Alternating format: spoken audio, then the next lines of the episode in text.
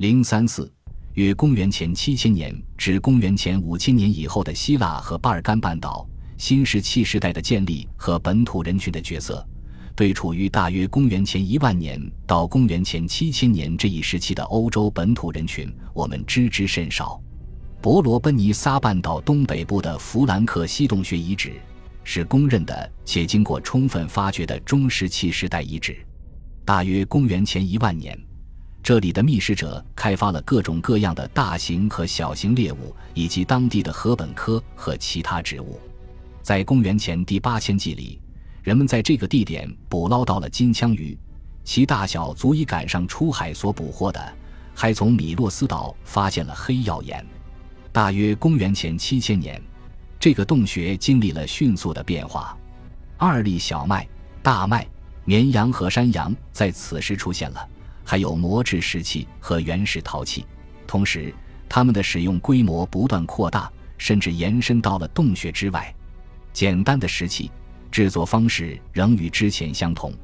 有证据表明，倾向于改变的本地人群迅速转变了经济基础和文化认同，并通过海路与安纳托利亚的农业村落进行联系。由于新的资源出现和可能更为安定的生活方式。人口很可能出现了激增，被认为反映了本地社会转变的另一个遗址是在贝尔格莱德以南、塞尔维亚和罗马尼亚之间多瑙河峡谷中的一组中石器时代遗址。在这里，当地居民开发了丰富的河流和森林资源，并且在多瑙河旁莱彭斯基维尔遗址和其他遗址处建造了成群的房屋。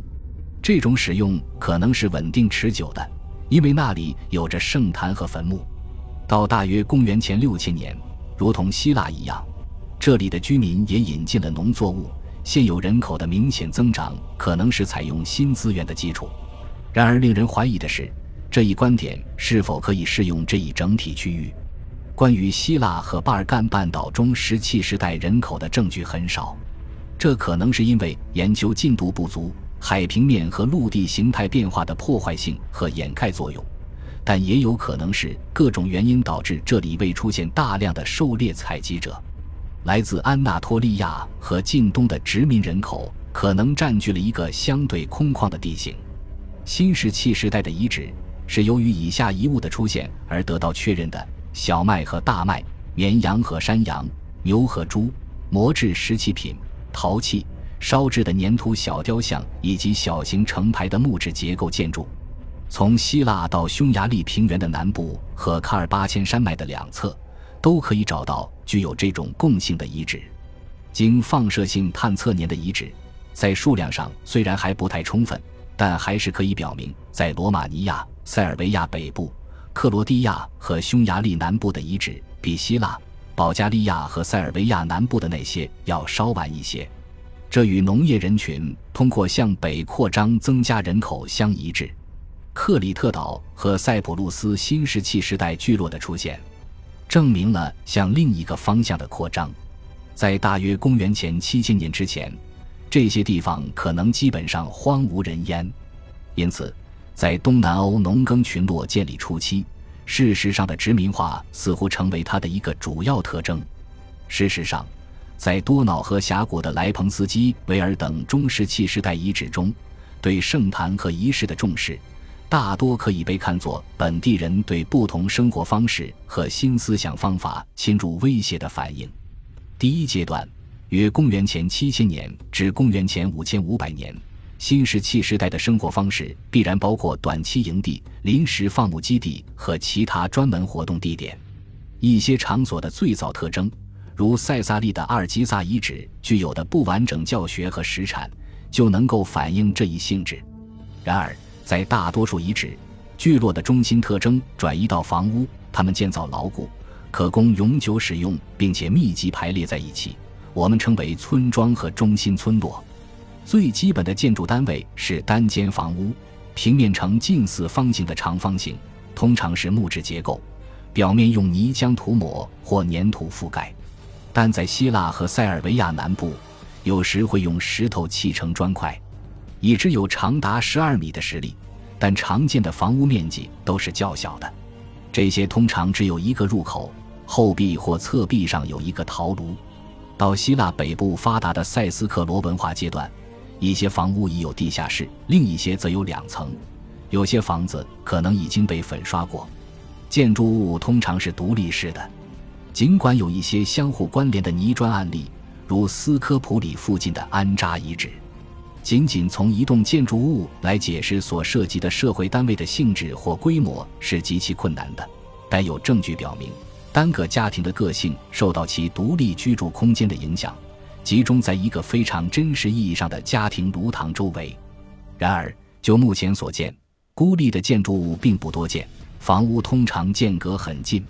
在马其顿地区的新尼科门迪亚遗址，六栋房屋簇拥在一座更大的建筑物周围。有些遗址的房屋显然排列成型，被狭窄的小路隔开，如塞萨利的奥查基和保加利亚南部的卡拉诺沃。单独的个人社会单位属于一个更大的整体。这个时期的遗址规模多变，无论是建筑物的面积还是数量。在卡拉诺沃的六十多所房屋被认为属于同一个时间段，这很可能是较大的遗址之一。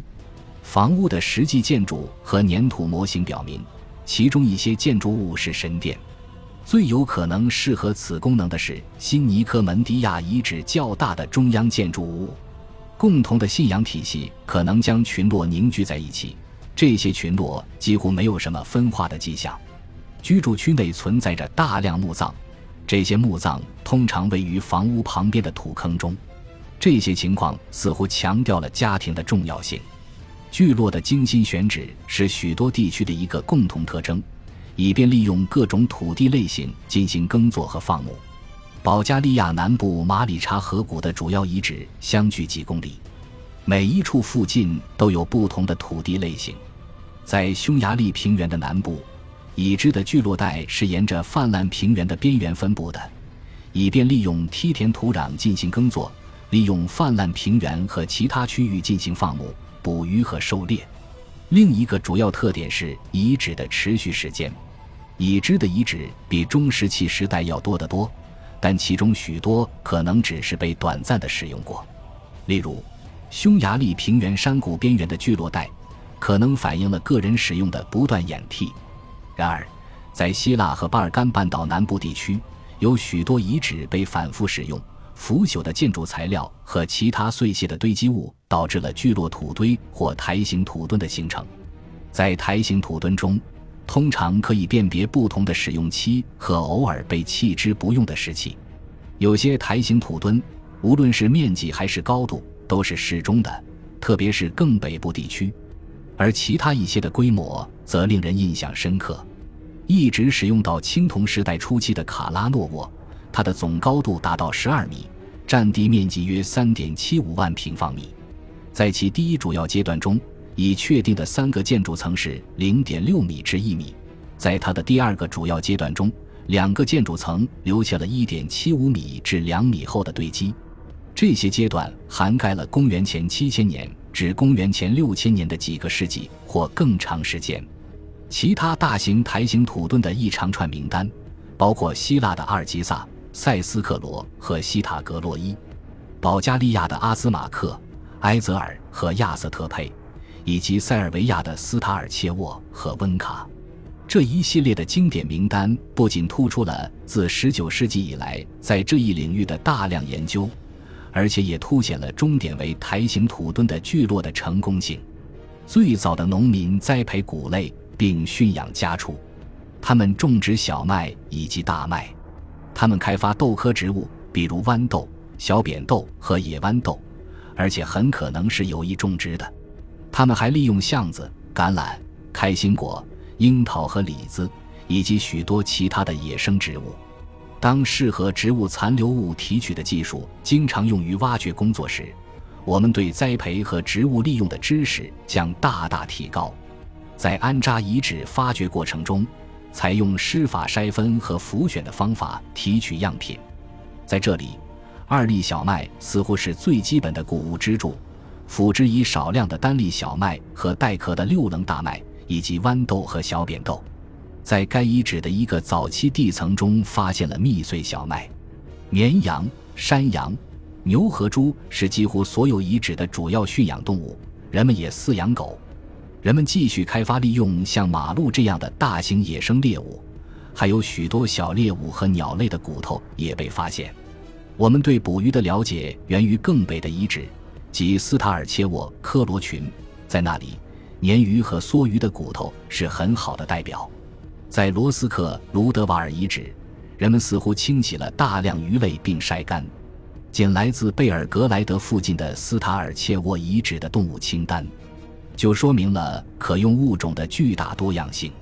除驯养动物之外，还有马鹿、狍子、野牛、马和野猪、河狸、狐狸、狼、熊、獾、水獭和野猫、野鸭、鹅、天鹅和肉食动物，以及梭鱼、鲶鱼、欧边和鲤鱼。虽然资源的知识是在使用中逐渐积累的，但其相对重要性仍然难以确定。在不考虑屠宰或处理方法对骨头生存影响的情况下，对骨头的粗略统计表明，驯养的动物数量远远超过野生动物，尤其是在希腊和巴尔干半岛的南部。驯养动物的体现并没有单一模板，在某些遗址，绵羊和山羊似乎在数量上占优势；而在其他遗址，同时还有一些牛和猪，它们似乎处于平衡状态。然而，在巴尔干半岛的南部和希腊，绵羊和山羊似乎确实比北部更为重要。在安扎遗址，绵羊和山羊在数量上的重要性，随着遗址使用年限的增长逐渐下降。在希腊北部的西塔格洛伊，另一个被适当恢复的台形土墩样本显示，绵羊和山羊在早期阶段再次占据主导地位，但不如其他希腊北部的遗址。例如阿尔及萨或新尼科门迪亚，驯养的动物可以提供肉类、兽皮和羊毛、牛奶和血，它们本身可能就是重要的财产。同样，虽然通常认为小麦和大麦是最重要的，但也不清楚是哪种提供了最多食物。种植的谷物可以在适宜的土壤上获得高收益，并提供面包、饼干和燕麦粥以供日常食用。以及作为一种可以储存的资源以备荒年，蜜穗小麦和普通小麦是六倍体的，或者是遗传综合体。这种六倍体小麦比二粒小麦和单粒小麦更适合烘焙，因为二粒小麦和单粒小麦的面粉中缺乏面筋，不能烤成比饼干还轻的东西。同样，我们不知道耕作和畜牧业哪个对维持生计之道更为重要，但是。维持生计的经济很可能没有专门化，对一系列驯化的主要动植物和一些野生资源的同时利用，一直存在着相当大的优势。多样性可以减少个别主产品的不足带来的不利影响。在这方面，新石器时代早期的经济可能只会加速现存的中石器时代的趋势，而不能代表全新的事物。本集播放完毕，感谢您的收听。喜欢请订阅加关注，主页有更多精彩内容。